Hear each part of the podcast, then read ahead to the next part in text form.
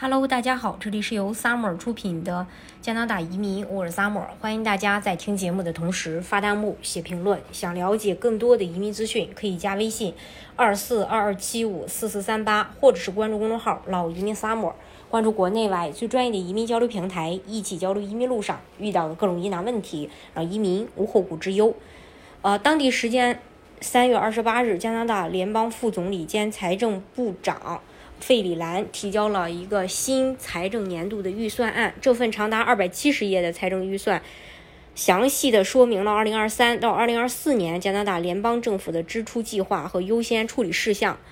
财政部长在开篇致辞中表示，二零二三年加拿大经济从疫情衰退中得到了显著的复苏，就业人数增加了八十三万人，失业率也维持在低纪录，并在幼儿保育、早期教育等系统的支持下。加拿大工作年龄的女性从业率再创新高，达到了百分之八十五点七。为了改善民生，并在关于让生活负担得起、支持中产阶级的这一部分，二零二三年预算中提到了几个新的有针对性的措施。这些措施经过精心设计，以避免加剧通货膨胀。还有，呃，那就是这个杂货退税，它是现有 GST 退税计划的扩展版。该计划提供现金支出，以退还低收入加拿大支付的 GST 款项。预计将支出二十五亿加元，为一千一百万中低收入加拿大家庭和个人提供有针对性的通货膨胀救济。符合条件的两个孩子的家庭最高可以收到四百六十七加元，没有孩子的单身加拿大人将收到二百三十四加元，老年人平均将会收到二百二十五加元。打击不合理的隐蔽费用，例如更高的电信漫游费、活动和音乐会的费用、超额行李费以及不合格的运输和运费。打击。掠夺性高利贷借款提议将可以入刑，犯罪率从百分之四十七降到百分之三十五，降低小型企业的信用卡交易费用，同时保护加拿大大型银行为加拿大人提供的奖励积分。呃，该措施预计五年内为中小企业节省十亿加元，保护加拿大人的产品维修权，推动手机、电脑等电子设备接口的通用度，从而降低加拿大人的日常开销。为更多的低收入的加拿大人自动报税，以确保他们可以轻松递交纳税申报表，以获得他们应得的福利。通过增加加拿大学生助学金和提高免息加拿大学生贷款限额，帮助大学、专学生负担得起他们的教育和追求他们的梦想。二零二三年四月一日推出新的首次置业免税储蓄账户，帮助年轻的加拿大人为首次。置业储蓄，建设更多的经济适用房。二零二三年预算称，政府打算支持根据需要，将资金从国家住房共同投资基金的维修流向其新建筑流重新分配，以促进为最需要的加拿大人建造新的经济适用房。另外，加拿大儿童福利金、加拿大退休金计划、美洲国家组织和保证收入补助金等重要福利都与通货膨胀保持同步。加拿大实行的是全民免费医疗政策，因此公共卫生方面的支出也往往占了大头。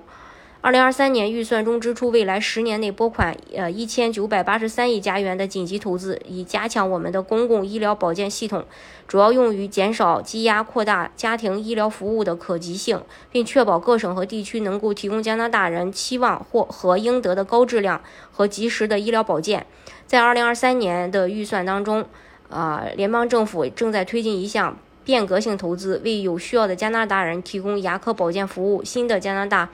牙科保健计划五年内向加拿大卫生部提供一百三十亿元，并持续提供四十四亿元，以实施新的加拿大牙科保健计划。还有要完善保健数据，维护国民生殖健康，提高政府对突发卫生事件的应对能力，还要发展绿色经济。当然，这些呃还有呢，有些预算项目是和移民有关的。因为加拿大，因为移民是加拿大人口的重要组成部分，继续保持2022年预算中相关承诺，在六年内拨款16亿加元，并持续拨款3.15亿加元，以支持加拿大的移民水平计划。额外支出550呃5500万加元的资金用于支持当前的移民项目和简化申请处理，主要用于移民局和加拿大皇家骑警实施生物识别技术，这将有助于加快公民申请的处理速度。将电子旅行授权计划的资格扩大到来自低风险国家的旅行者。这项措施将在四年内耗资五千零八十万澳元。二零二三到二零二四年，向加拿大司法部提供四千三百五十加呃五十万加元，以维持联邦对移民和移民法律援助服务的支持。三年内共给皇家骑警拨款。